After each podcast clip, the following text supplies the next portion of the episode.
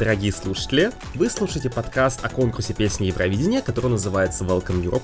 Я вас здесь премного приветствую.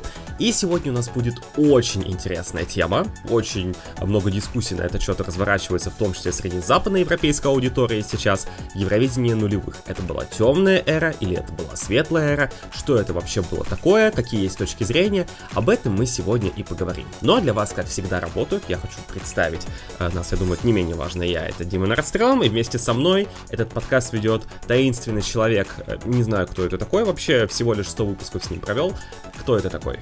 Меня зовут Евгений Игнатьев, я Уен Игнатьев, Жуня. А, по-разному меня называют, зовите меня как вам хочется. И перед тем, Call me by your name. All me by так сказать. Э, хотя это, наверное, что-то другое значит. Значит ли это что-нибудь? Неважно. А перед тем, как мы начнем обсуждать Евровидение, которое проходило 15 лет назад, какие страшные вещи мы говорим а, в этом а. подкасте, я хочу вам сказать, что если вам нравится то, что вы слышите, и вы хотите поддержать создателей этого вот всего, то вы можете сделать это уймой разных способов. Например, вы можете подписаться на нас на всех цифровых платформах, на которых мы есть. Вы можете поставить лайки или оставить отзывы, в зависимости от того, где вы нас слушаете или смотрите. Может быть, может быть, вы все это время пялитесь в экран на статичную картинку, кто знает. А, вы можете рассказать об этом подкасте своим друзьям, семье и домашним питомцам. И, конечно же, как же без этого, этот выпуск, как и всегда, выходит при поддержке таких замечательных людей, как Аркадий Степанов, Олег Гуменюк, Андрей Левданский, Владимир Мухамечин, Алексей Лебедев, Семен Тимошенко, Руслан Байгельдин, Андрей Тымчук, Максим Гойнаш и моя мама а также многие-многие-многие другие наши патроны. Если вы хотите не только получить нашу благодарность за вашу поддержку, но и какой-то дополнительный контент, вы всегда можете перейти по ссылкам в описании на наш Бусти или на наш Patreon, зависит от того, у вас карточка Мир или карточка MasterCard или Visa.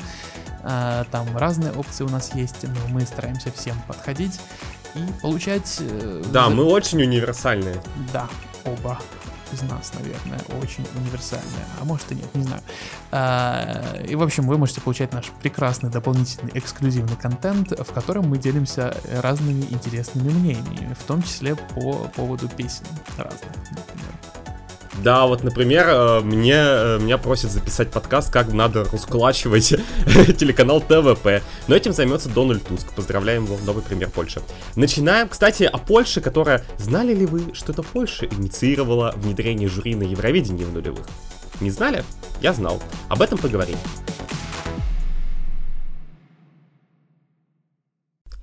Давай я начну с того, почему эту тему мне вообще, в принципе, захотелось обсудить.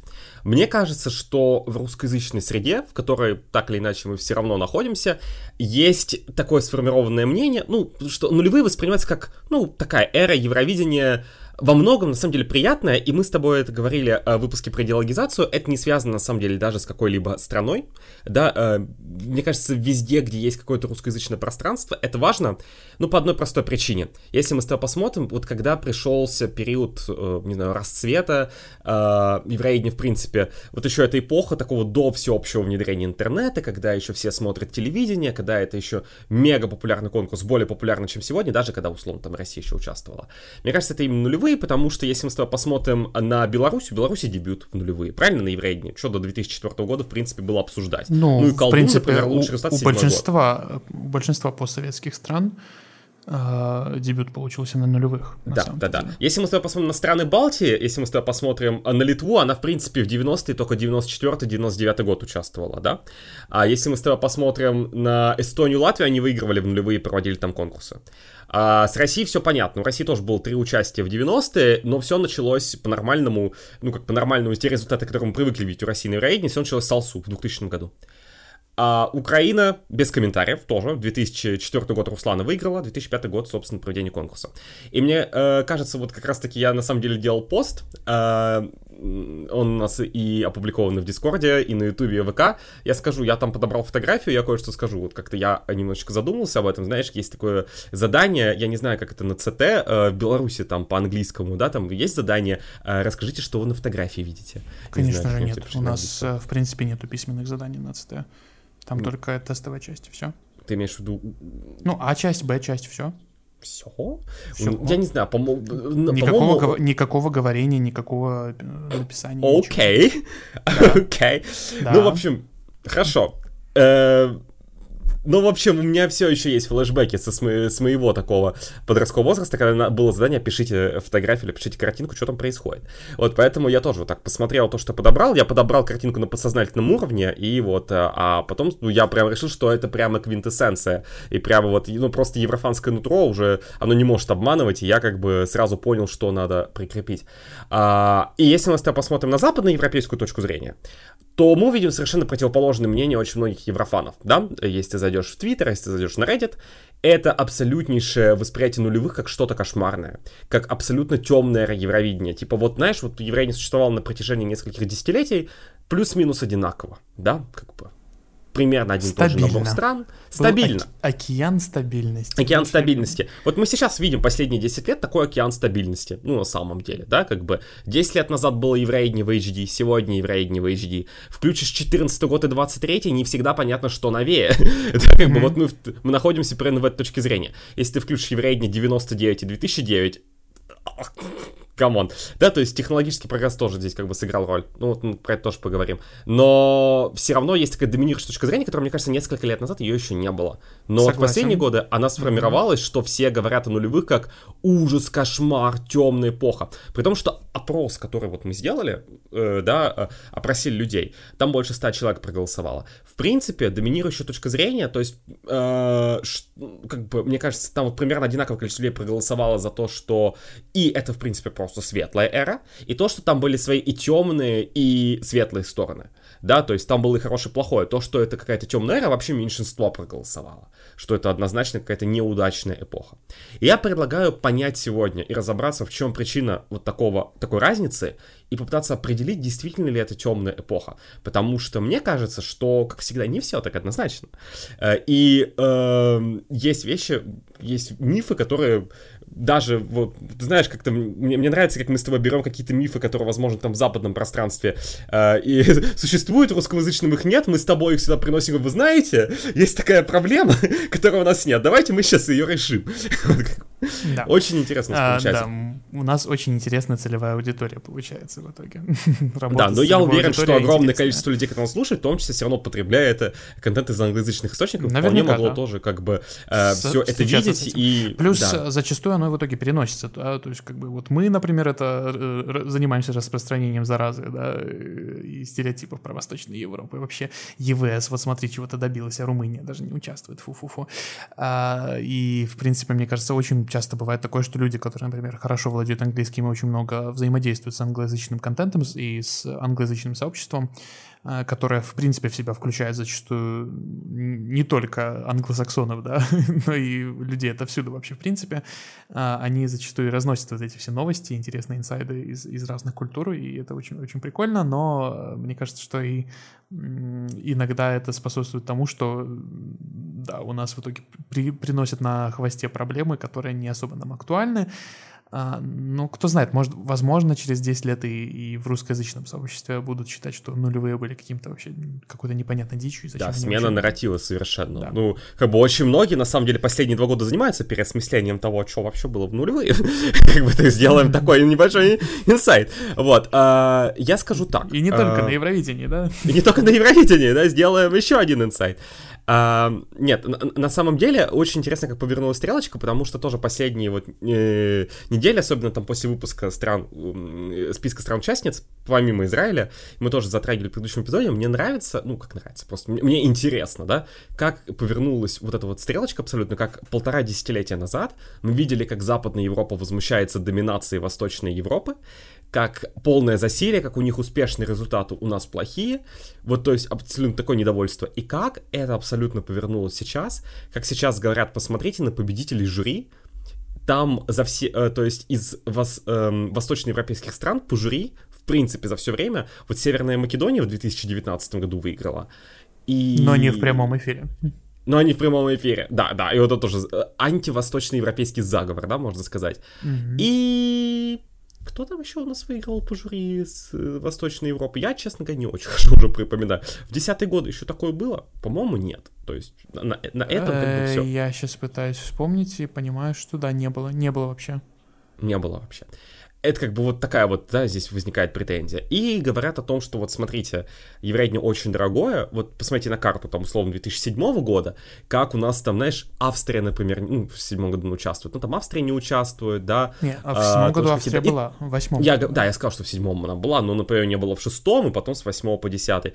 Италия бойкотировала конкурс, то есть какая-то вот такая, восто... Э, это была западноевропейская история, там, бойкотировать конкурс, иметь плохие результаты. Сейчас мы смотрим на эту карту и видим, да, условно, там, Македония, э, Босния и Герцеговина, они не бойкотируют конкурс, да, а, хотя вот ну, Турция... Ну, мы же в прошлый Вен, раз Вен, Можно сказать, что... Турция и Венгрия, да? Вот, да, вот. и все. У нас только две страны реально бойкотируют э, конкурс, остальные, ну, либо у них нет денег, либо они не заинтересованы, например, Да, но про остальных говорят, вот посмотрите на карту и посмотрите, что там, э, если вот, типичная карта из Википедии, желтая Босния и Герцеговина, желтая Северная Македония, желтая Черногория, желтая Болгария, может быть, будет желтая Румыния, Венгрия там тоже такая же. То есть, ты смотришь просто вот такой вот огромный на самом деле восточноевропейский кусок, который абсолютно весь весь был на Евровидении в нулевые и занимал очень хорошие места, сегодня, в принципе, не то, что плохие места занимает, а просто стерт с лица конкурса. Ну, этих стран просто нету.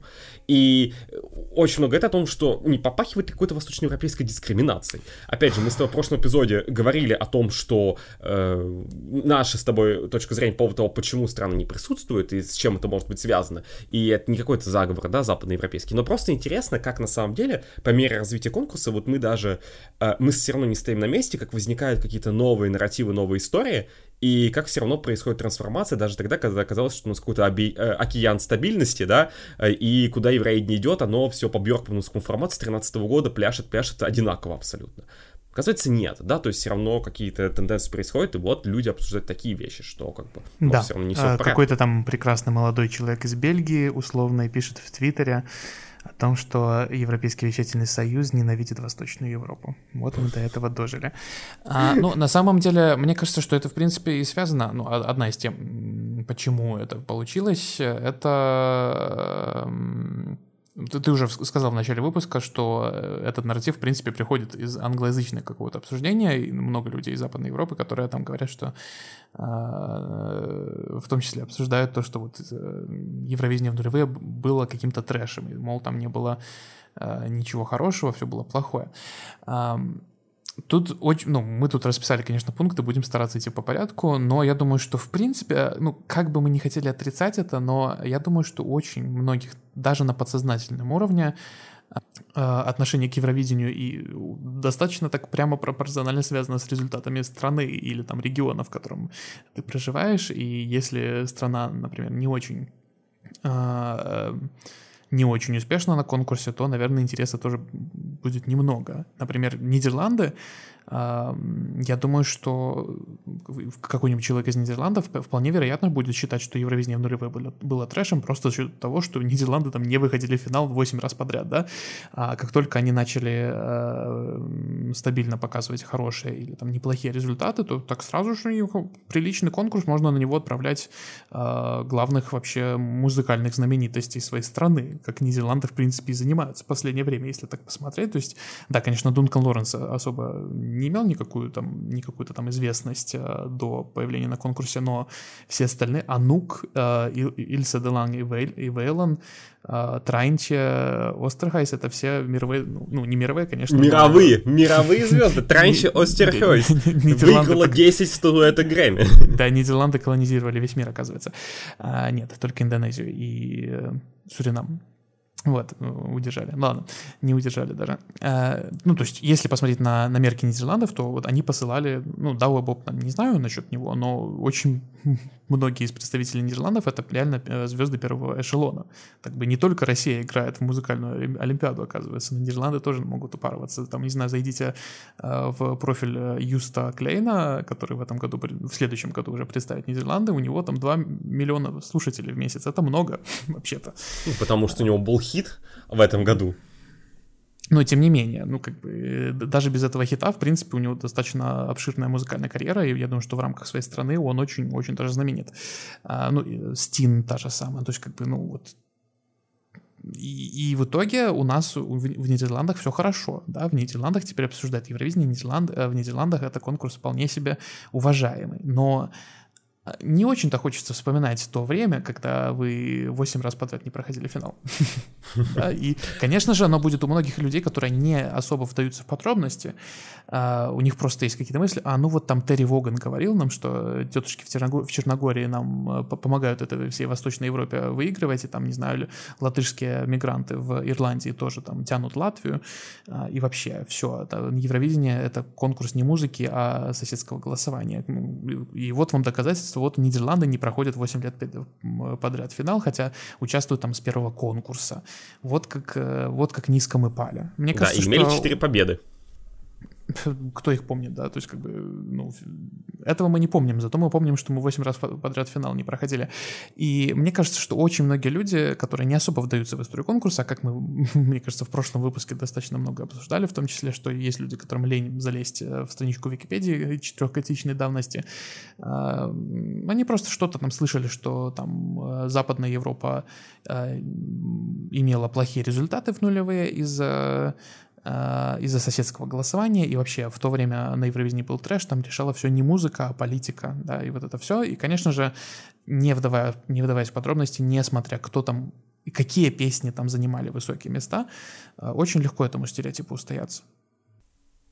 А, мне кажется, здесь еще такой интересный вопрос, на самом деле, э, ну, я не знаю, можно его назвать в том числе империалистическим, а, когда все, что мы говорим, знаешь, вот та точка зрения, которая исходит там условно от Западной Европы, это хорошая точка зрения, а то, что из, от Восточной, это нехорошая точка зрения, да, то есть здесь получается вот еще такая история, вот ты тоже очень важную фразу сказал, по поводу того, что то, как это видит одна часть Европы и другая часть Европы, э, вот одну и ту же эпоху, это играет очень большую роль, потому что, условно говоря, как ты сказал, пройдет 10 лет, и мы вполне можем, э, мы вполне можем услышать, как, например, все Балканы, да, например, и, я не знаю, э, то тоже кто-нибудь там э, из э, России будет возмущаться, что это, там, условно, 20-е, это была отвратительная абсолютно эпоха, э, в то время как, э, там, западноевропейские профаны говорят, что вот это вот был просто рассвет, да, конкурса, когда все шло очень хорошо в правильном направлении, и ты понимаешь, а чье мнение как бы важнее? Кто сказал, что мнение жителей, условно говоря, Нидерланда важнее, чем мнение жителей Черногории, да? Кто сказал, что бельгийский еврофан, э, его точка зрения, она более валидная, чем еврофан из Северной Македонии, да? Как бы здесь вот это вот немножечко тоже история начинает возникать. И мне кажется, что о, вот это тоже нужно обязательно учитывать, когда мы говорим про то, что эта история тоже влияет. Что так получилось, что, да? Да, перспектива, просто перспектива да. зачастую, на самом деле, и решает э, отношение людей к конкурсу именно вот казуальное. Конечно же, мы с тобой, например, смотрим гораздо глубже, и у нас э, в голове засела вот эта вся база данных. Насчет да, того, мы смотрим кто... in the deep -то. Да, in, in the deep. Uh, into deep Тияна Пагичевич. Тияна Пагичевич, тизер. Тизер, да-да-да. Вы когда-нибудь знаете, что ли вы, что такое тизер Тияна Багичевич into deep? Погуглите. Погуглите, да, прекрасное было время, прекрасное. Вот. И что я хотел сказать? Я хотел сказать, что, ну, мы, например, имеем вот эту всю базу данных перед глазами, зачастую она у нас просто в голове уже застряла, мы это все хорошо достаточно помним, но рядовой человек из, э, давай, там, мы уже прошлись по Нидерландам и Бельгии, пускай будет еще Люксембург, рядовой человек из Люксембурга. Кстати, вот мне интересно, что думают про Евровидение люди в Люксембурге? Я знаю, что там, в принципе, его, даже несмотря на отсутствие страны на конкурсе, ну, в принципе, смотрели, на самом-то деле. А, благодаря сигналам свещателей соседних стран. Я думаю, что это было не слишком сложно, но вот какое у них мнение вообще там про нулевые, про десятые, на тоже еще большой вопрос. Поэтому ну, мне кажется, что да, тут э, многие даже люди, которые считают себя еврофанами, да, но они все-таки ну, попросту могут не знать э, такого количества информации, которое знают люди, скажем, с опытом, и э, могут в том числе распространять такие вещи, потому что они где-то там, кто-то там важный один раз сказал, что ну вот на Евровидении в нулевые был какой-то трэш.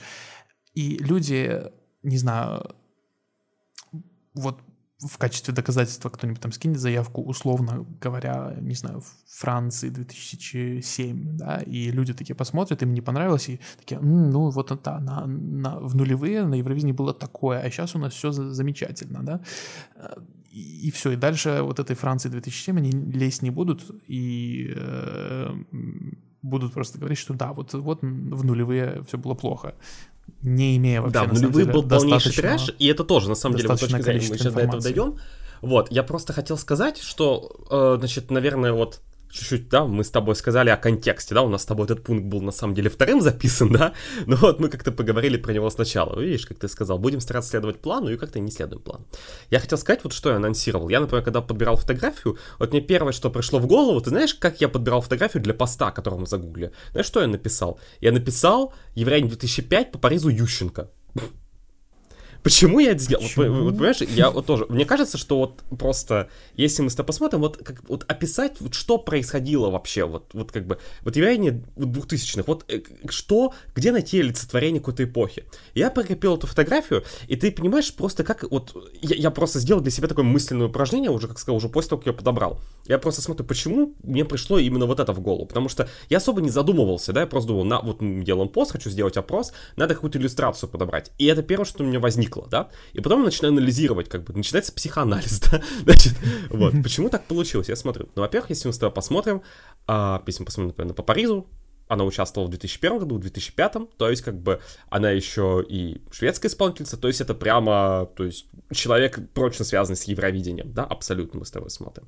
Смотришь на это изображение, ты понимаешь, что, а вот, например, ей вручают даже не хрустальный микрофон, хрустальный микрофон, про который сейчас все мы знаем как топовый приз, да, который вручает победителю, он появился вообще только в 2008 Ей дают вот эти вот призы, которые каждый год в нулевые были абсолютно разные, ну и да, это тоже Не только разные. в нулевые, да. Но большую часть двухтысячных это было именно так. Ты смотришь, ты понимаешь, что это киевский конкурс, и наверное, сложно недооценить влияние присутствия Украины на Евровидении, да, какую роль вообще эта страна сыграла, да, в том, что евреи не выглядит, при том, что Украина чуть, ну, буквально 20 лет есть на конкурсе, но при этом это точно одна из важнейших стран, которая там когда-либо была, и уже трижды выиграла за э, эту, за этот не очень большой период, да, и за 21 век. Ты смотришь, и ты понимаешь, что, если, опять же, мы с тобой, э, например, наши с тобой летние стримы, они были про то, чтобы понять контекст, да, потому что многие еврофаны смотрят, они смотрят на какой-то год, смотрят и не понимают, понимают, что есть такая вещь, как контекст, что нужно оценивать mm-hmm. какие-то другие события, Конечно. которые происходят. Ты смотришь, и ты видишь, что вот по Паризу стоит с греческим флагом, и ты понимаешь, что это тоже для, там, для Греции, например, нулевые годы, если мы стоим про, про контекст, да, что будет Греция воспринимать как что-то классное и что-то не классное середины нулевых, давайте посмотрим, 2004 год Греция выиграла на чемпионате Европы по футболу, провела Олимпиаду, в 2005 выиграла на Евровидении, потом провела Евровидение, и это и остается еще несколько лет до их финансового кризиса. Это момент наибольшей национальной гордости, наверное, какой-то, да, получается? Как интересно Греция будет воспринять, что для нее более успешная эра на конкурсе? 2021 какой-нибудь, да, или 2005? Мне кажется, абсолютно, да, тоже понятно то, что конкурс проходит в Киеве, и вот это вот то, то что мы называем там квинтэссенция каких-то ценностей Евровидения. Киевское Евровидение проходит после оранжевой революции, да, в Украине. И вот тоже стоит Ющенко, проевропейский президент, который вручает э, по Паризу тоже э, приз. Причем даже не, ну понятно, что там Руслан тоже присутствовал, но не Руслан, не еще кто-то, а выходит просто президент э, и вручает тоже, как бы передает приз. Вот, и мне кажется, это все вместе так смотришь, и ты понимаешь, что это еще 2005 год, это второй год того, как, э, например, внедрили полуфиналы и, э, то есть это прямо вот, ну, в нулевые годы там было всего лишь два конкурса с двумя полуфиналами, как это мы сегодня знаем. Да и, в принципе, этот формат уже потом он доделался, да. Но при этом это уже не, не, та, э, не, не тот момент, когда были одни, одни финалы, да. Это момент, когда 100% телеголосования на конкурсе. Это момент тоже, когда там Восточная Европа, ну, в тот год тоже там прекрасно себя чувствует, доминирует. Хотя, опять же, про это очень много разговоров, но при этом там э, Норвегии, Дании, например, и Швейцарии, ну, ладно, Швейцария отдельно, например, потому что там восточноевропейская группа, получается, как бы была, да, но Норвегии, да, ничто не помешало как бы войти в итоге в топ-10, э, да. Сербия, Черногория на этом конкурсе, например, присутствует, да, потому еще как единая страна. То есть на это все смотришь и как бы, то есть я понимаю, что это просто одна фотография, но можно на нее разобрать и понять, что это квинтэссенция просто двухтысячных абсолютно, да, все, что нужно знать и понимать, да, совершенно по одному изображению. Плюс э, третий год э, женский же потряс выигрывает на Евровидении, вот, Фуэго и слово Мо такое и не снилось, вот, скажем так, да, вот, поэтому то, тоже как бы олицетворение эпохи немного, вот, поэтому немного хотел добавить контекста, вот как-то проанализировать даже, почему именно вот это мне пошло в голову, попробовать сюда прикрепить. А, а ну, давай с тобой... Да, в нулевые, такой, забегая вперед, в нулевые очень много всего происходило на Евровидении, мне кажется, побольше, чем в десятые. В десятые а, если мы так посмотрим, ну вот мы же пересматривали этим летом конкурс 10 да, очень много всего происходило э, там в, в качестве, в, в плане формата, но я не могу сказать, что как-то менялась э, атмосфера, так сказать. А в, ну, мне в... кажется, в 10 вот, вот с 13 -го года все пошло и шло уже одинаково, да, плюс-минус, вот да, как-то вот, да. вот а это вот все пошло. совершенно другое ощущение. Я думаю, что следующим летом, когда мы это будем пересматривать, у нас... О, мы, по-моему, впервые Ко... это сказали в, в рамках нашего основного подкаста. Ну, в общем, Наверное. вот такой анонс. Может быть, упоминали до этого, я не помню, честно. Просто да, если посмотреть э, конкурсы с первого, начиная с 2000 и заканчивая 2009, то Разница это, большая. Да. Разница большая. Как Но опять да. же, не во всем, как бы, не на все еврей не может влиять. Знаешь, как бы технологический прогресс это не то, что зависит от IBU, да, и от Сванта Стакселиуса. Вот, но да, это тоже как Но, да, это тут еще и нулевые, в принципе, были интересным временем, на самом деле. Да, это тоже создает дополнительный контекст. А, давай, ну с тобой, давай с тобой попробуем определить, опять же, почему, вот мы с тобой прямо попробуем пройтись по причинам, почему нулевые годы очень многими. Я думаю, что на самом деле это не... Вот, понимаешь, а, мы сделали опрос, я сказал, что да, там есть э, разные точки зрения на конкурс. Но если мы говорим именно еврофанов, продвинутых, да, например, даже же у нас как бы большинство как бы проголосовало за то, что, ну, как минимум, это неоднозначная эпоха. Есть люди, которые все равно там процентов 20, которые сказали, нет, это негативная эпоха, скорее э, в, общем, в общей истории развития конкурса почему-то же такая точка зрения возникает. Давай попробуем определить, почему, какие факторы на это повлияли, что есть люди, которые считают, что нулевые — это плохая веха в истории Евровидения. А, ну, во-первых, ну, что мы уже затронули, это э, все-таки проблемы с телеголосованием и Uh, несмотря на то, что я, ну, мы не можем сказать, что, например, там восточные европейские страны получали свои результаты исключительно за счет телеголосования. Нет, это так не, э, точнее, исключительно за счет соседского голосования или там голосования за страну. Это так не работает, потому что иначе у нас одни и те же страны получали бы одни и те же примерно баллы каждый год, если бы голосовали исключительно за страну. А так у нас, ну, были разные восточноевропейские страны в топ-10 вообще-то. Я понимаю, что, может быть, для Тревогана никакой разницы между всеми этими Э, Черногориями и Сербиями и прочими э, странами нет, но вообще-то разные страны попадали в топ-10 постоянно.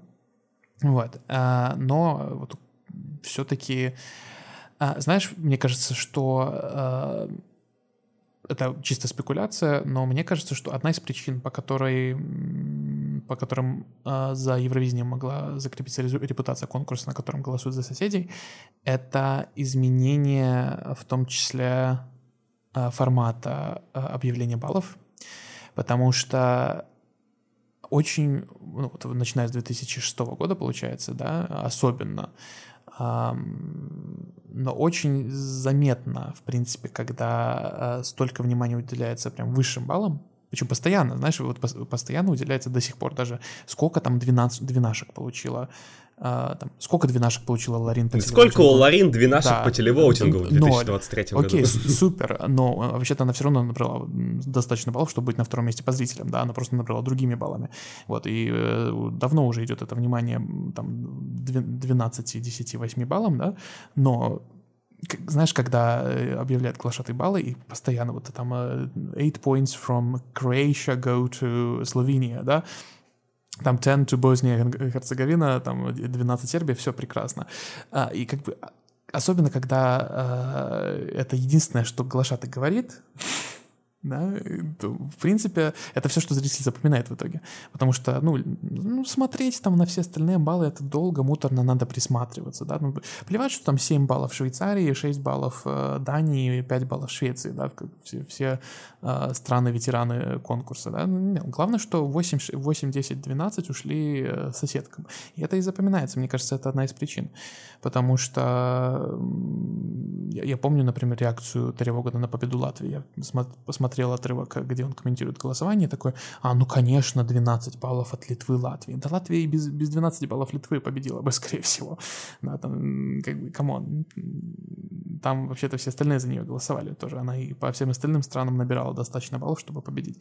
А, вот. Но, короче, вот это просто могло, могло такое изображение закрепиться чисто за счет того, как это было подано. Да? То есть если ты постоянно слышишь, что, там, не знаю, Германия дает 8 баллов Турции какой-нибудь, то, конечно же, у тебя начнут возникать а, но при этом ты не видишь, и, не, и точнее, твое внимание не обращает на то, что Германия дает там все остальные баллы другим странам, постоянно разным, то у тебя в итоге просто закрепляется то, что ты запомнил лучше всего, а именно то, что выше баллы дают, выше баллы дают там странам-соседям или духовно близким странам, значит, все решает вот это вот все. Хотя на самом деле нет, на Евровидении много других баллов, которые тоже очень много чего решают.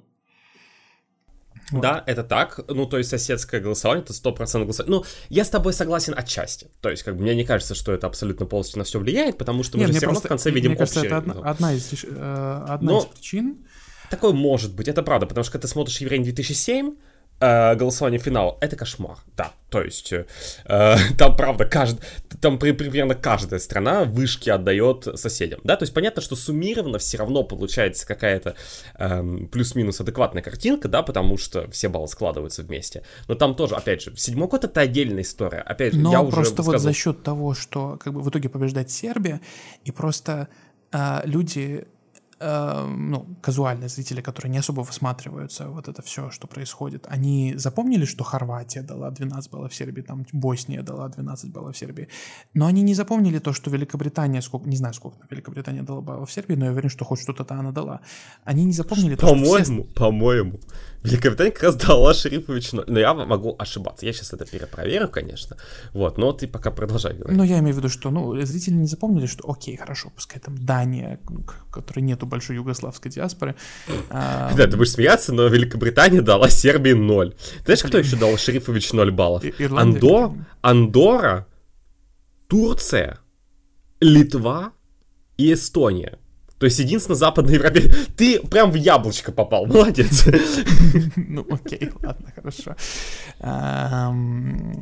Ну, как бы Великобритания... Смысл понятен, смысл Великобритания — это единственная западноевропейская страна, которая дала Сербии 0 в том году. И, ну, давайте э, честно, не во всех западноевропейских странах есть э, большая диаспора э, людей из бывшей Югославии, да, то есть, как бы, да, Австрия, Швейцария, конечно, понятно, но все остальное... Есть ли в Финляндии сербская диаспора? Я думаю, что недостаточно большая, чтобы наголосовать. Но, но Финляндия дала 12, например, Шерифович. Я думаю, что недостаточно голова, эм, большая, чтобы надавать Шерифович 12 баллов. Чисто за счет диаспоры. Вот. Но, как бы, мало кто на это будет обращать внимание, когда есть 5 югославских стран, которые все дают 12 баллов Сербии. А, ну, в общем, я с тобой, да. Я отчасти с тобой здесь соглашусь. А, мне кажется, что, конечно, а, история со стопроцентным голосованием — это тот период, ну, как бы мы видим, что на самом деле... Эм, знаешь, за, нельзя сказать, что, знаешь, что в Швеции и Финляндии не обмениваются тоже баллами своими. Тоже все они, это Они делают. всегда это делали но, еще во время жюри вообще. Да, но мне кажется, что эм, все равно там... Эм, есть, то есть среди западноевропейских стран эта история с сельским голосованием, она чуть-чуть э, меньше развита, но как бы, опять же, мы не можем с тобой просто, вот опять же, очень важен контекст.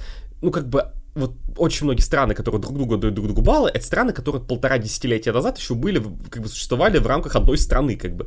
Э, и я не говорю, что это хорошо или плохо, это просто как констатация факта, да, как бы, э, естественно, как бы, естественно, у многих людей есть большой соблазн взять там и проголосовать им таким образом или другим. И как бы для того, чтобы очень многие из этих паттернов ушли, ну, нужно, чтобы прошло какое-то количество десятилетий. Мы, например, ну, понимаешь, прошло еще там Желательно без объединения этих стран обратно. Да, да, да, прошло два десятилетия еще, и мы сейчас видим, что этих паттернов становится меньше, да, и мы видим, что там какие-то э, тоже страны, которые раньше злоупотребляли сельским голосованием, даже восточноевропейские, сейчас там совершенно другие результаты, да, как бы, ну, просто потому, что вот эта вот, наверное, какая-то связь, память, которая была 20 лет назад, она просто со временем стирается, да, и это тоже играет очень большую роль. Вымирает Мне кажется, что другую, другую очень большую роль, конечно, играет вот это вот восприятие, как будто еврейни, что это трэш-конкурс. То есть даже, понимаешь, дело, вот это, это, это, э, мне кажется, курица или яйцо, потому что некоторые говорят на еврейне телеголосование, да, вот э, сплошное, и тогда начали отправлять трэш, да, или наоборот, стали, э, стали посылать трэш, и он высоко, потому что телеголосование. А, вот, э, на мой взгляд, вся эта история с трэшем на Евровидении, она очень раздута и преувеличена. Когда нам говорят про то, что сейчас, знаешь, там все говорят, вот в следующем году, или сейчас сделали там 100% телевозинг в полуфиналах, у нас теперь будут там сплошные группы лет 3 Хорватия, да, мамашча, теперь все это будет. И мне кажется, что нет, потому что это на самом деле история, даже раздутая в рамках условного. Ну вот какой год тебе приходит в, вот, в голову, в первую очередь, когда мы говорим, вот самый наиболее трэшовый год по ну, количеству... считается, что 2008, по идее. Да, 2008, я с тобой согласен. Но если Хорошо, давай на тобой... результаты трэшовых заявок, то как бы... Эм... Это во-первых. А во-вторых, давай посчитаем. Это 2008 год, это конкурс, где 43 песни. Хорошо, давай с тобой посмотрим. Эстония, вот я смотрю по, по порядку. Ну, Бельгия, да, вот, как бы можно сказать. Э, ну, Бельгия Ирландия. это очень спорный трэш. То есть я, ну, я бы, например... Ну, ну, я это все там туда как, Там как посмотреть. Ирландия. Ирландия, да, Uh, все эти страны не прошли финал конкурса. Спойлер, со 100% телевотингов. Со второго полуфинала, наверное, Латвия, да, можно сказать, да, как бы. И э, в финале Причем, у нас... Кстати, про- просто для, для контекста еще не то, что они не прошли просто, а там Эстония какое там предпоследнее, там, или 17 место в полуфинале? 18 Эстония 18. предпоследнее место, Бельгия 17 место, Ирландия 15 тоже, Ну, come on. Да, то есть это совершенно не работает.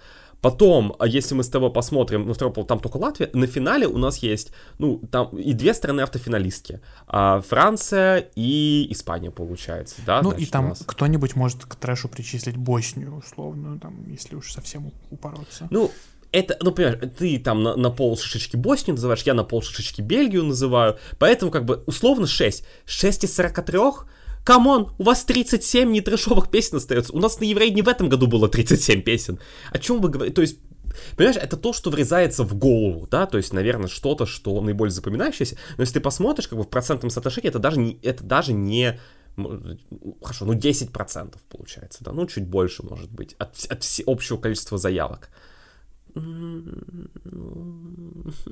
Ну, мне кажется, это очень с натяжкой даже получается.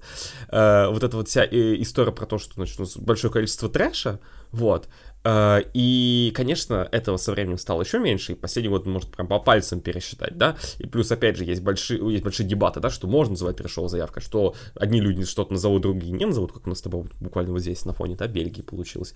Но, мне кажется, эта история, на самом деле, очень сильно раздута, плюс покажите мне, когда трэш выиграл. Ну, то есть, наверное, кто-то может сказать, что Лорди, но тоже, как мне кажется, это очень спорный момент, да, как бы, Помимо этого, что, покажите мне, да, как бы что-то, что на это указывает. Сложно мне сказать. А, ты еще хотел поговорить про, в принципе, э, вот мы когда с тобой готовились, про изменения, в принципе, музыки, про музыкальную индустрию. Окей, ну я вообще думал, что мы это будем делать немножко попозже, но... Ладно. А, ты хочешь попозже. Ну, окей, Да, какие потому еще... что, мне кажется, это в том числе связано с изменением формата конкурса, но частично связано с изменениями музыкальной индустрии в мире музыки в целом, и с технологиями, кстати, в том числе, но и частично с форматом конкурса. Формат конкурса мы обсудим попозже. Так что... Вот, какие еще негативные аспекты у нас есть? Э, вот что тебе приходит в голову?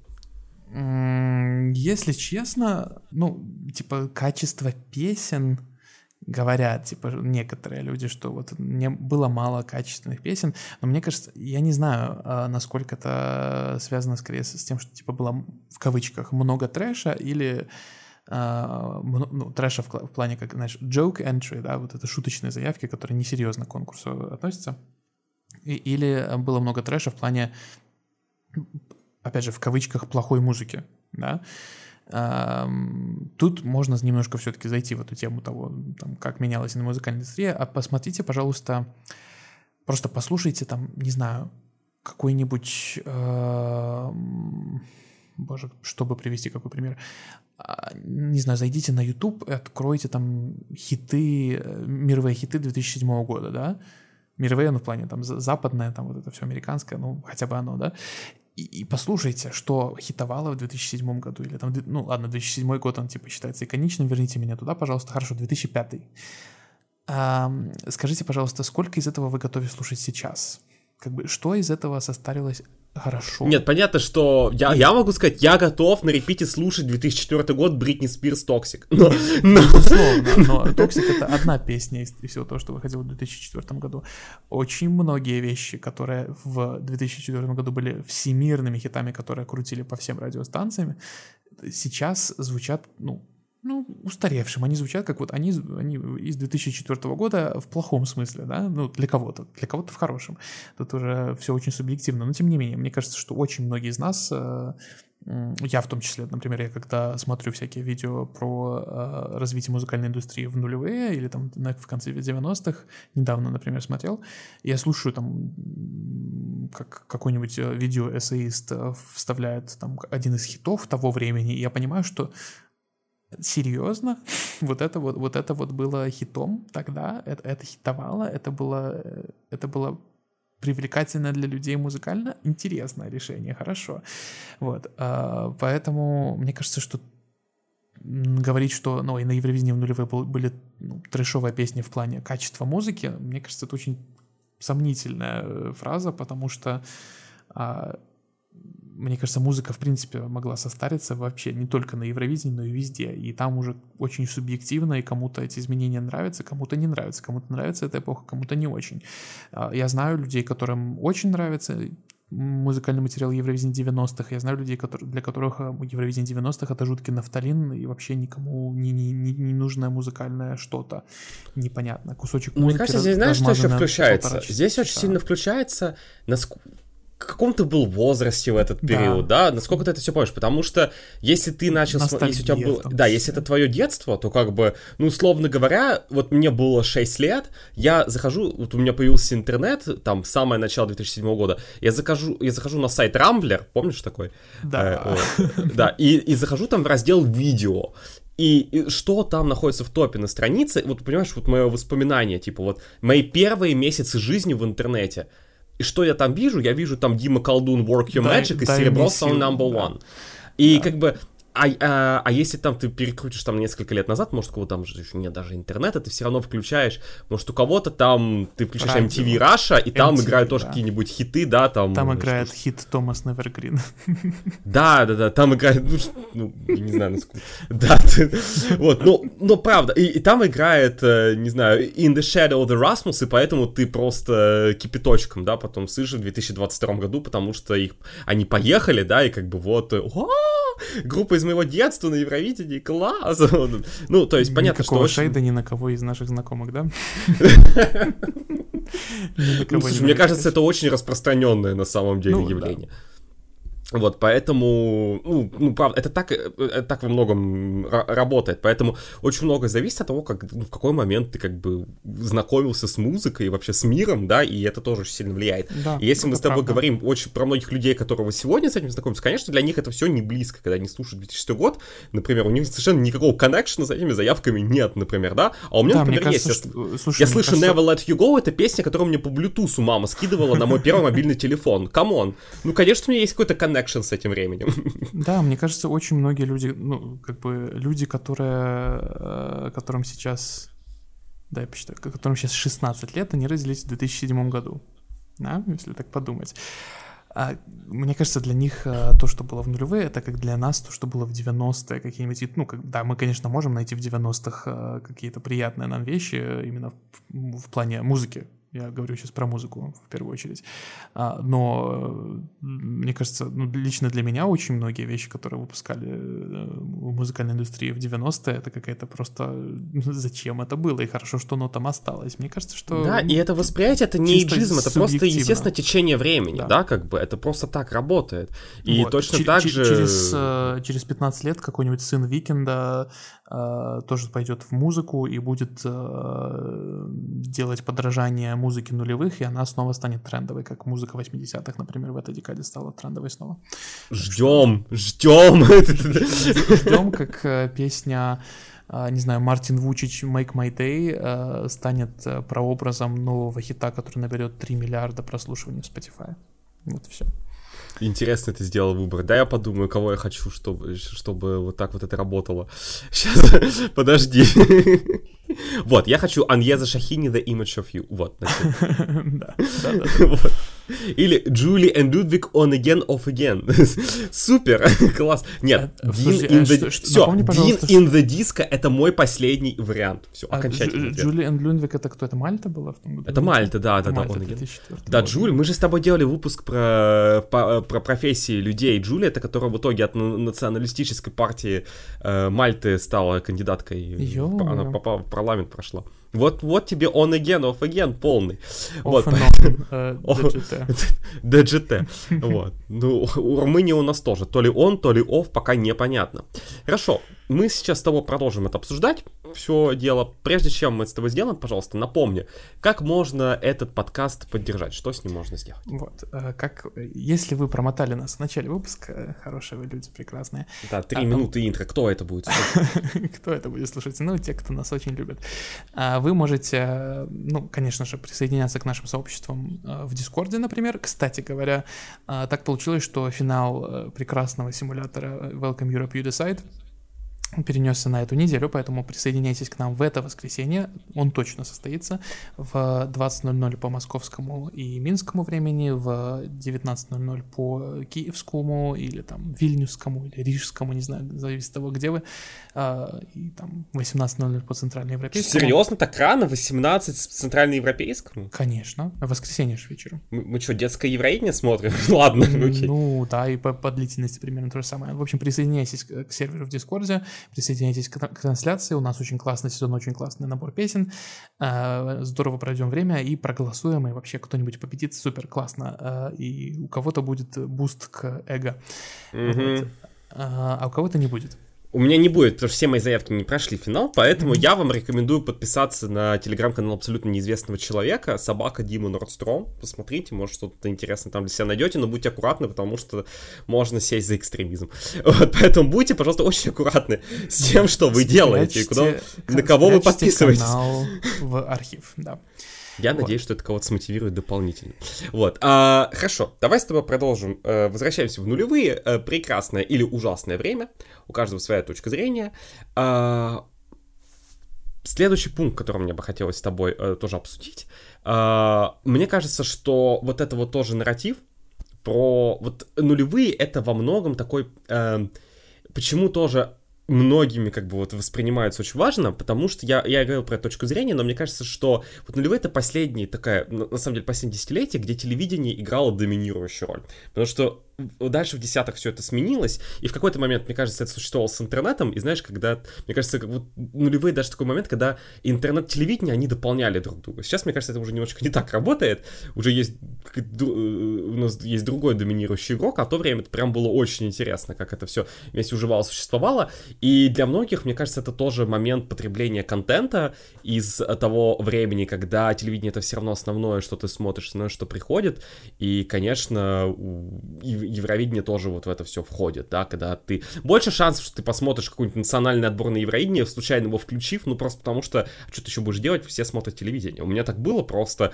ну вот тупо у меня есть воспоминания, как я смотрел отбор на детское Евровидение, на котором Катя Рябова выиграла, э, Рябова, э, которая «Маленький принц», ее первую часть. И это не потому, что я хотел смотреть этот отбор, просто потому что листали каналы и нашли, что что-то идет вечером. Как бы, вот, понимаешь, на таком уровне. Mm-hmm. И это тоже, мне кажется, играет роль восприятия. И именно с точки зрения, почему многие воспринимают это время каким золотым. Потому что, опять же, это вот та эпоха музыкальной олимпиады. Ощ- ощущение сказки, да? Ощущение сказки, ощущение инклюзивности, да, вот опять же, по сегодняшним днем. Ты посмотри, и Турция, и Россия, и Беларусь, и Азербайджан там уже дебютировал, и... И никто не был и, против. И, и никто не был, и Израиль с, с, в 2009 году с песней There Must Be... There Must Be an Way, значит, как эта песня называется в устах одного э, очень интересного человека, который в 2000-е годы, кстати, очень много перепевал всякие э, песни с Евровидения, э, по-моему, сейчас он это меньше делает, вот, и в том числе э, говорил много про розовые кофточки. немножечко пожестче следят за авторским мировым, наверное. Наверное. Наверное. Параллельный импорт. вот, а, наверное. Вот, ну, было какое-то время, была какая-то эпоха, когда так было. Вот, а поэтому, мне кажется, это тоже э, определенную роль играет. А, да, Есть и э, вот у нас как раз-таки пункт про то, что ну, нулевые, в принципе, опять же, мне кажется, Евровидение нулевых — это, в принципе, отражение нулевых в какой-то степени. Возможно, даже не с музыкальной точки зрения, хотя есть как бы влияние э, развития музыкальной индустрии на Евровидение, мне кажется, что оно, евро все-таки по сравнению с 90-ми не настолько отличалось от э, мейнстрима Да, то есть мне кажется, что э, многие песни с Евровидения спокойно можно услышать э, было на радио в нулевые, по крайней мере, в восточноевропейских странах. Чего, что сложно было сказать про 90-е, на самом деле. Про 90-е было очень мало мейнстримного контента на Евровидении, если честно. Да, это я не говорю, что это плохо или хорошо, просто ну, это как, как факт.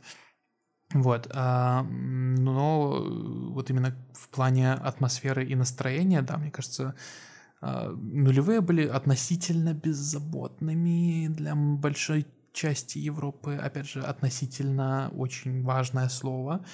А, ну, просто по сравнению с тем, что происходит сейчас, мне кажется, что нулевые... По сравнению были... с тем, что в 90-х были югославские войны ну, да, это было... И в 90-е годы была прямо бедность-бедность. Давай скажем так, для очень да. многих в Восточной Европе. А, в, да, для очень многих в Восточной Европе была прям бедность-бедность. Для Западной Европы, ну, 90-е, ну, такие нормальное, нормальное время. И мне кажется, вот нулевые — это как раз-таки то время, когда а, в восточноевропейских странах или там, ну, не обязательно восточноевропейских, в принципе, странах, которые менее экономически развиты были, в основном это бывший социалистический блок, конечно же, а, и, и там, и в Западной Европе, в принципе, нет, конечно, Западная Европа была более развита, и уже тогда, конечно, безусловно, открыл Америку.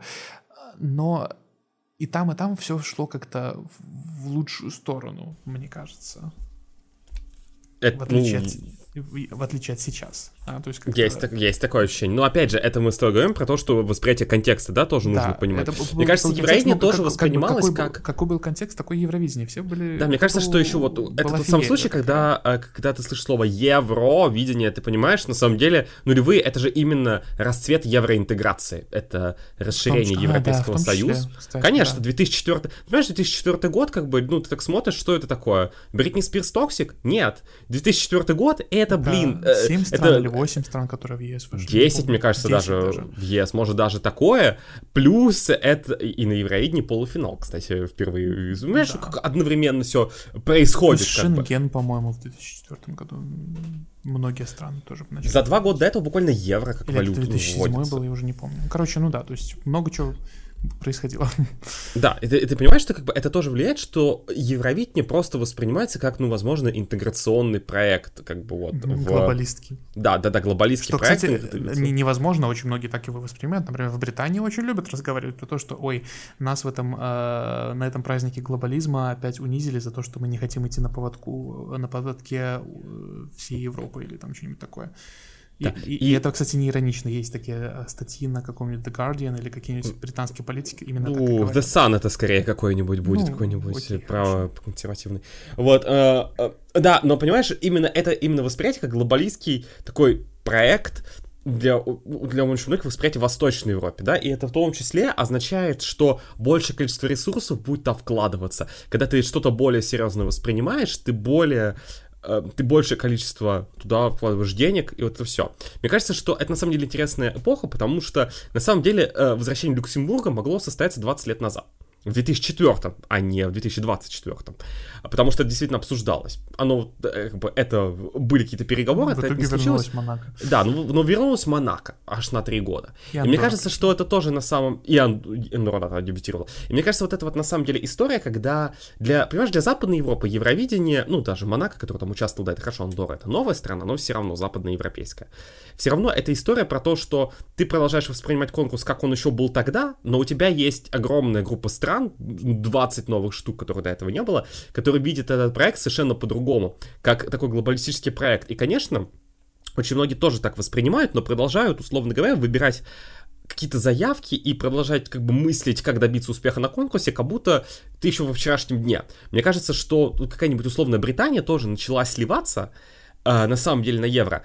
Не потому что, опять же, у Британии какая-то плохая музыкальная индустрия, алло, да, а потому что те практики, которые они использовали на протяжении десятилетий, они вдруг в какой-то момент перестали работать. Повысилась конкуренция, ну, банально, да, и сменилась, как бы сменилась ты понимаешь, какая-нибудь, а, не знаю, Россия или Украина не так просто а, относится к выбору песни, как Великобритания, которая в 2007 году просто забила на все дедлайны и спросила EBU, пожалуйста, дайте нам дополнительную неделю, чтобы мы провели отбор. Она провела отбор сам последний, выбрала Scooch Fly in the Flag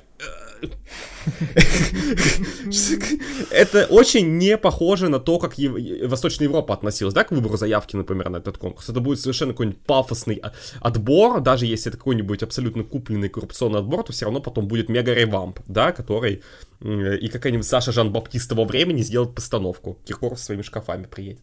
Вот, поэтому эта разница тоже восприятия и во вкладывании ресурсов, она тоже становится очень очевидной в тот момент, потому что очень многие продолжают, потому что те же Нидерланды. Как мне кажется, просто в голове идея, что, ну, мы как всегда, как мы раньше делали, проведем маленький национальный отборчик, и на этом все. В то время как у тебя есть совершенно другая машина, не знаю, машина молдовского, молдавского отбора, да, который, может, Молдова, я не знаю, сколько раз беднее Нидерландов, но на Евровидении, как, как способ, опять же, своей собственной репрезентации, там будет вложение, да, вот средств, да, и очень многие потому даже сегодня там удивляют. для этих стран это очень важно, потому что Да, это способ показать себя, это способ друга. заявить о себе, что мы существуем вообще-то, да? да и да. мне кажется, это, это тоже играет очень большую роль с точки зрения того, что когда очень многие страны думали, что, окей, о, как классно, Евровидение становится более большим, у нас будет больше стран, но изменение не только в этом произошло, да, и не, и не только в том, что э, телевоутинг появился, да, стопроцентный, и не только в том, что теперь стран больше, да, принципе изменилась концепция конкурса, да, и то, как нужно относиться к тому, чтобы там преуспеть, да,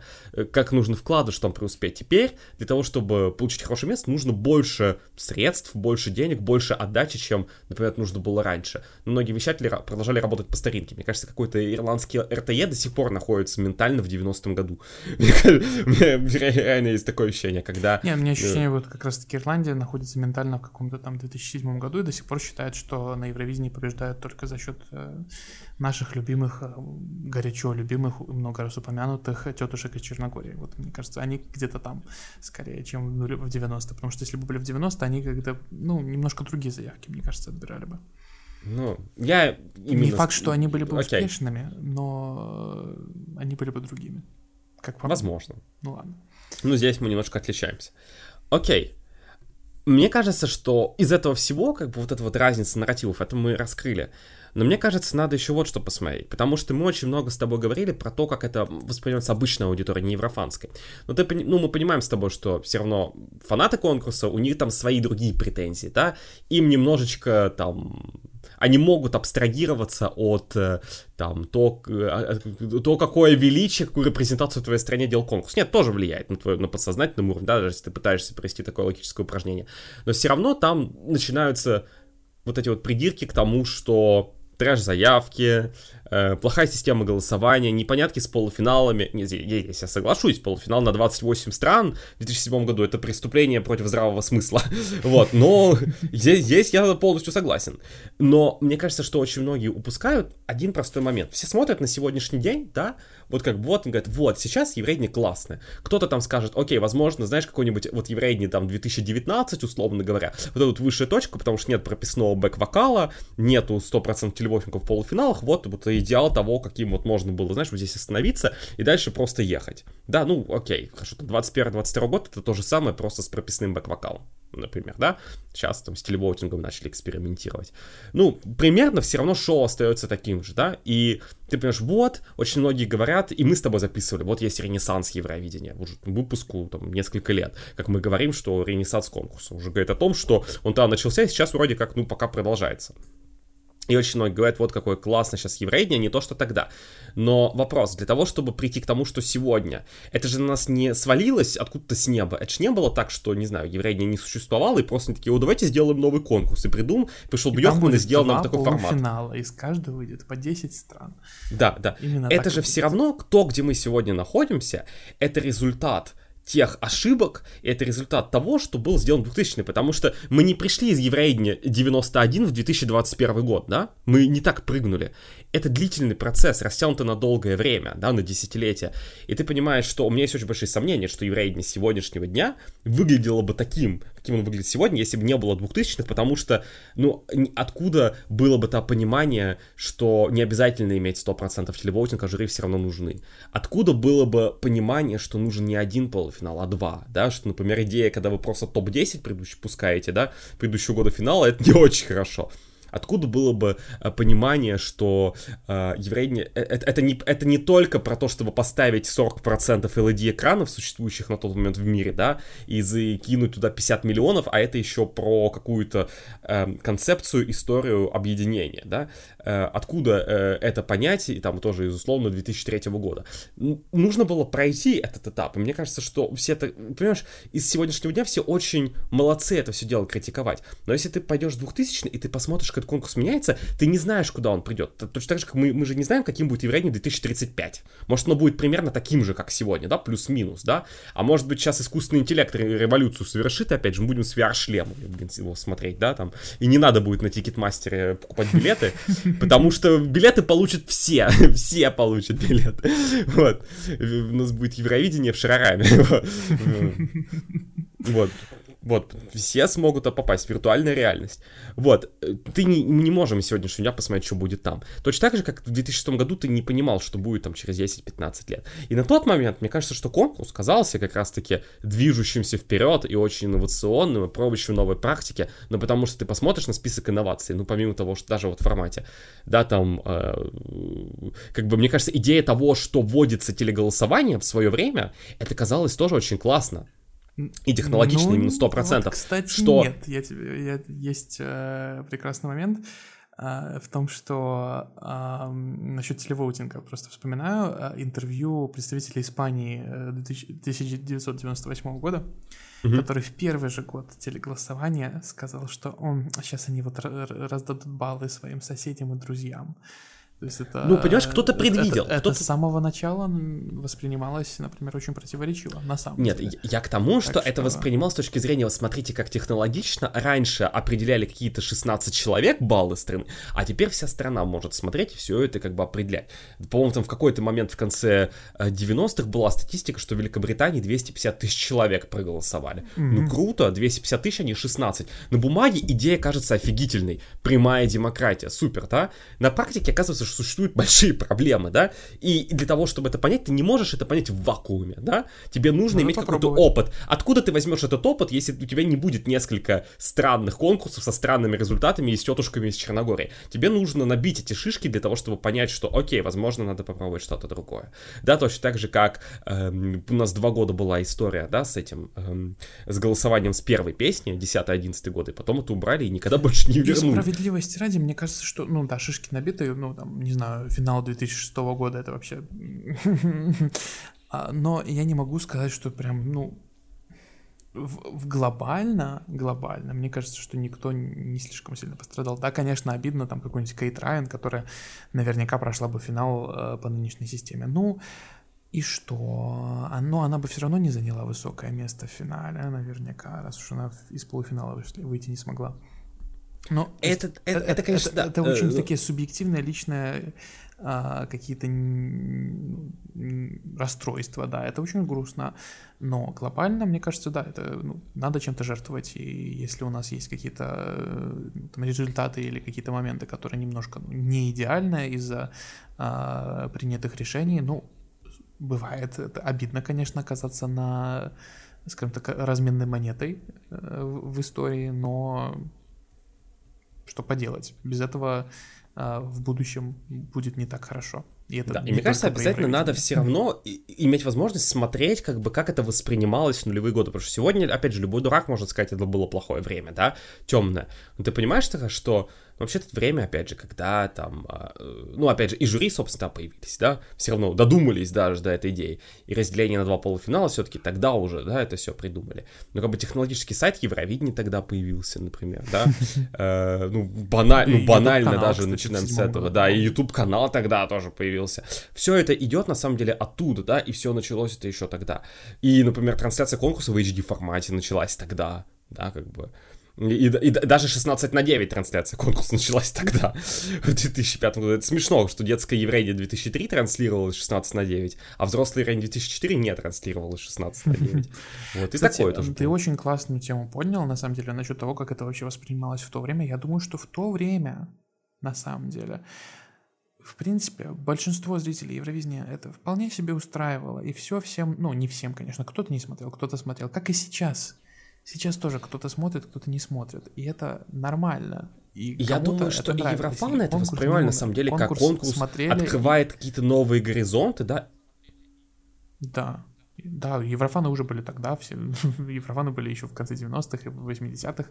А, там ОГЕ, Second Chance, по-моему. В каком году оно началось, вообще не помню. Ну, Барбара, у меня Барбара, Декс, Барбара Декс, например, началась в 97-м году, когда что такое интернет вообще. А, а, ну, я, я просто к тому, что ну, конкурс уже тогда любили, и любили за то, какой он был тогда. Я, да, да, да, безусловно. Евро, я еврофаном стал там в конце 14 начале 15 годов, Евровидение 2015, как мне, мне кажется, например, а, сейчас, и я это на стриме про Вену 2015 говорил, для меня это один из самых слабых конкурсов по, там, по ощущениям. Чисто для меня, мое субъективное мнение, если вы хотите послушать больше, то Можете послушать вот этот, запись, эпизод, запись да. этого стрима. А, но в, на тот момент, когда я был, когда это был первый мой еврофанский год, для меня все было ох, охрененно. Очень красиво, очень прикольно, мне понравилось. И давай посмотрим, как IBU себя чувствовала в нулевые. Оно придумало детское Евровидение в тот самый момент, оно придумало танцевальное Евровидение в тот самый момент, оно думало сделать Евровидение цирк, вот это все. Э, они хотели снять фильм про конкурс, и сценарий начали писать в 2008 и Бию себя прекрасно чувствовала, очень уверенно. То есть, понимаешь, для них это не казалось темной эрой, для них это наоборот казалось, открывается какая-то совершенно новая эра, совершенно какая-то, вот он рассвет, да, и сейчас столько возможностей, столько на самом деле потенциала двигаться дальше, и им воспользовались, да, конкурс пошел дальше, да, не, не, не все выжило, да, естественный отбор погубил, например, танцевальное Евровидение, да, вот, мое любимое, но э, в конце концов, что, что получилось, то получилось. И, конечно, опять же, с сегодняшнего дня мы как бы видим, вот, вот так вот там были какие-то ошибки, что сделано, но, опять же, но как прийти к тому, что мы имеем сейчас, не сделав эти ошибки. То есть, из всего... Все люди очень дофига умные судить, что надо было сделать 20 лет назад, да? Тоже можешь сказать. Вот в 2018 году мне надо было по-другому поступить. Ты об этом знал в 2018 году, что надо было так поступить, а не иначе, да, как бы? Ты не можешь сделать машину времени, вернуться туда, да? Потому что это длительный процесс. И, конечно, и, и сегодня мы тоже наверняка на Евреине какие-нибудь косяки и ошибки делаются, и потом с будущего дня можно будет сказать, вот надо было не так это, да, поступать. Да вот мы доигрались, там, сделали 130% э, искусственный интеллект воутинг, это была плохая идея. Не знаю, да, что-нибудь такое. Но, опять же, то, как мы это видим в моменте, и то, как видится потом, это две очень большие разницы. Э, и поэтому из сегодняшнего дня мне кажется, что просто когда я начал еврофанить, нулевые это еще были вот буквально только что. И очень сложно на самом деле адекватно как бы воспринять конкурс, когда он еще очень свеж в памяти. Ну, у нас кое-как, вот мы с тобой делали в этом, этим летом какие-то стримы, и более-менее получилось знаешь, мы все равно пересматривали, потому что если мы с тобой просто по вайбам это, да, оценивали, мы все эти конкурсы видели там в прямом эфире, но по вайбам это неправильно, их нужно было освежить в памяти и сравнить, какая была первая реакция, какая реакция сейчас. И это на самом деле иногда совпадало, иногда не совпадало, да, получалась совершенно другая точка зрения. И, э, и то мне, мне казалось, как бы, вот я когда думал эту серию, я такой думал, окей, обсуждать там 2013 год спустя 10 лет, это уже норм, много времени прошло. Но у меня еще были сомнения, но, но например, обсуждать 19 он, например, в моей голове еще очень свежий, да, хотя уже потихоньку уходит в прошлое, вот в следующем году уже будет 5 лет, но это уже как, э, но это все равно, это не то же самое, что говорить про 10 год, про который можно уже абстрагироваться. И э, поэтому то же самое, э, как бы мы попытались, например, говорить про 10 но условно говоря, мне кажется, какое эм, как, как, как останется в истории Грэнни 2022, например, мне кажется, из всего, из, из 13 декабря 2023 года, когда мы это записываем, это, мягко говоря, не очень правильно, да, э, это будет э, совершенно неверно, поэтому я иногда считаю, что вот не должно пройти, и там у меня может быть какое угодно о нем впечатление в моменте, но нужно подождать несколько лет, чтобы полностью я мог понять, какое у меня впечатление. И то же самое о, нулев, о нулевых, на самом деле, когда я там начинал еврофанить, у меня была там одна точка зрения, да, и казалось, что это было была технологичная классная эпоха, да блин, потому что на три года назад только закончилась. Ты, ну, конечно, там такое вот восприятие.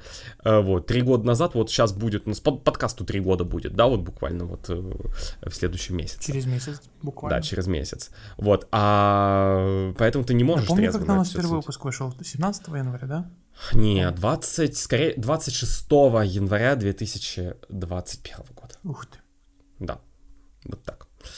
Я помню вот, потому что 25 января а я был пиццу ты ел в этот день? Никакую. Никакую. Но 25 января 2021 года я ездил в Икею вместе с моей мамой. Uh, у нее просто зовут Татьяна, поэтому мне был Татьяне день. Я сделал подарок. И еще, когда я ехал в автобусе, я слушал песню uh, Rayleigh Hero с мелодии Гран-при 2021. Как вам такие подробности? вот так вот я все помню. так что, uh, мне кажется, нулевые все равно, мне кажется, что это эпоха, в которой было дофига ошибок, но я думаю, кому... Ну, как будто в десятых их не было. Как будто в десятых... Ну, я Может, скажу, поменьше, что ради но... в десятых было меньше, но, да. но в десятых и не было настолько революционных движений. Это просто идея о том, что, ну, если ты ну, будешь да, меньше... Да, очень много если, происходило. Сейчас Вы... будет мега мысль, но если ты будешь меньше совершать каких-то действий, то ты с, с высокой долей вероятности совершишь и меньше ошибок, да?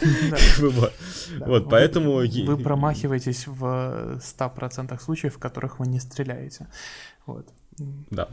Вот Поэтому в нулевых просто больше было... Это было, э, э, ну, это был Радикальных период, смен движений. Период, э, как это, транзиции какой-то. Это не только э, в мире, но в мире тоже, кстати. То есть в мире тоже очень много чего менялось. В нулевые технологии, мне кажется, развивались гораздо большей скоростью в нулевые, чем, например, сейчас. Ну, сейчас, наверное, тоже, но не знаю, как-то сейчас э, нету какого-то такого революционного чего-то. В нулевые был iPhone, так сказать. Сейчас айфоном уже никого не удивишь. И ну, мне, на мне норм. Ну, я, имею в виду... да, это понятно, пойдет. Я, ты, ты знаешь, что я имею в виду. А в нулевые, я не знаю, то есть в 99-м году отменили оркестр, и э, как бы начало нулевых это прям это буквально период э, перехода в, кон- в конкурсе, просто потому что э, на конкурс смогли, например, пробираться представители совершенно иных жанров по сравнению с тем, что было до до 99-го порог вхождения на Евровидение сильно уменьшился, ну, снизился. И опять же, это не говорю, что это плохо или хорошо, просто это факт. Если, например, для того, чтобы участвовать в Евровидении в 90-х, тебе нужно было а, не просто в, в FL Studio наварганить себе э, какой-нибудь трек. Нет, тебе нужно было оркестровую а, аранжировку полностью сделать и отправить ее оркестру, и репетировали вот уже с оркестром. Я просто читал боже, я не помню, как его зовут, э, композитор песни «Вечный, «Вечный странник», э, господи, что-то вылетело из головы. Я, я, ну, короче, я читал она и Асиказ, кстати, в том числе интервью с ним, по-моему, на Исиказ, ну, короче, или, или просто интервью с ним про вот как раз-таки участие в 94 году, а, и я такой, надо отправлять было оркестр, то есть надо было столько всего сделать, надо было самому составить оркестровую аранжировку, надо было вот это а, отправить.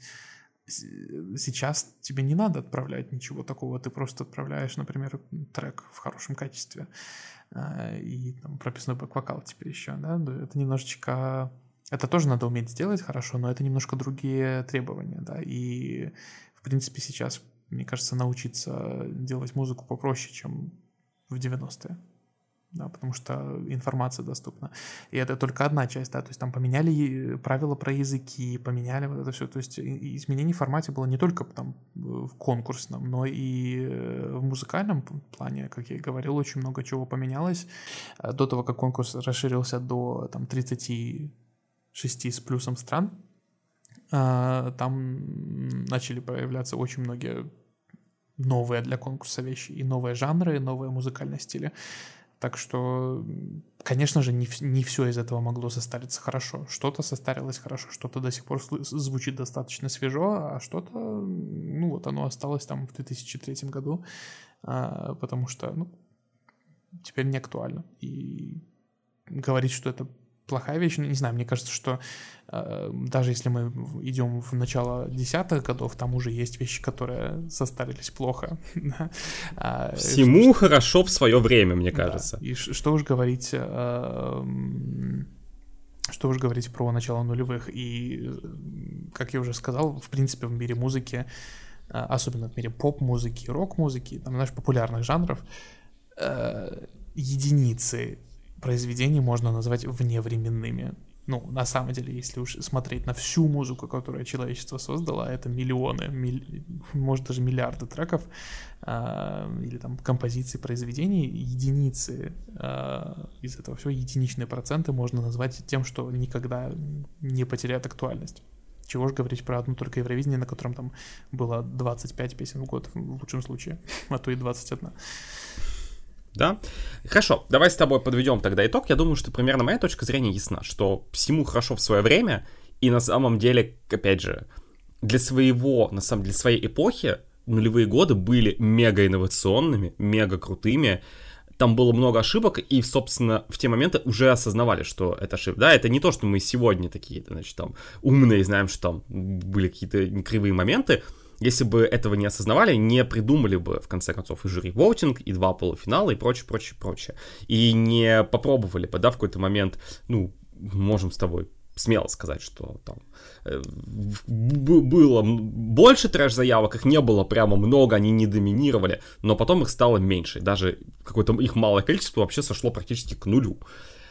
Поэтому мне кажется, что нулевым можно ругать, но нужно понимать контекст, и нужно понимать, что для своего времени это было абсолютно инновационно и очень круто.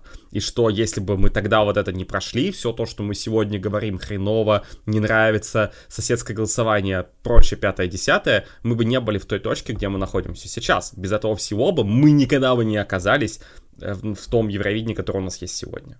Да, что я согласен. И э, мне кажется, что Евровидение нулевых это а, на самом деле хорошая капсула времени, которая много чего может показать и дать какой-то инсайт. Поэтому если вы внезапно еще не смотрели конкурс этих годов или, не знаю, не слышали песни оттуда, то я очень рекомендую это сделать, чтобы как-то, во-первых, составить свое мнение, потому что да, это, это, это очень хорошо, раз, потому что мы, например, никогда не сможем э, быть полностью неангажированными, да, потому да. что мы это видели, смотрели, поэтому все равно есть какие-то восприятия. Вот, например, я могу включить Евровидение 80-х и абсолютно, абсолютно э, это все воспринять, э, ну, человек не может объективно все оценить, но независимо, да, скажем так, не имея какого-то коннекшена к этому.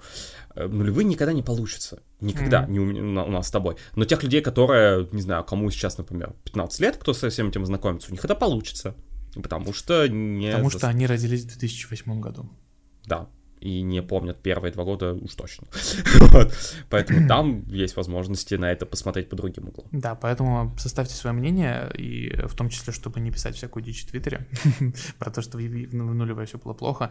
Э, все было нормально на момент на тот момент. На тот момент это было приемлемо, все было хорошо, и я, я бы даже сказал, что все ушло, в принципе, к лучшему, все ушло к тому, что мы, мы, мы имеем сейчас. Если а, бы оно шло к худшему, мы бы не были там, где мы оказались, кому да, а, И а, мне кажется, что а, если уж хочется поругать нулевые, то, мне кажется, э, ругать нулевые можно только за, то, за те ошибки, которые были тогда и остались сейчас. Если честно, мне очень сложно что-то такое припомнить, на самом деле. Вот. А, ну, разве что, там, не знаю, ограничение ограничение на длину песен в 3 минуты. Я угу, только это не в нулевые только, придумали. Только не нулевые придумали, вот это, вот, в этом-то и прикол. А, так что ругаем 60-е э, за это. вот.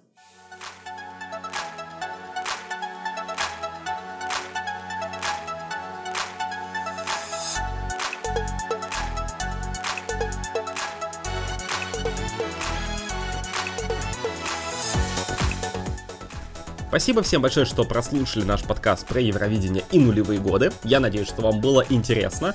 Может быть, кто-то хочет вернуться туда, в эту чудесную эпоху, 2007 И для них мы сделали вот такой вот, э, такую машинку времени. Небольшой телепорт назад.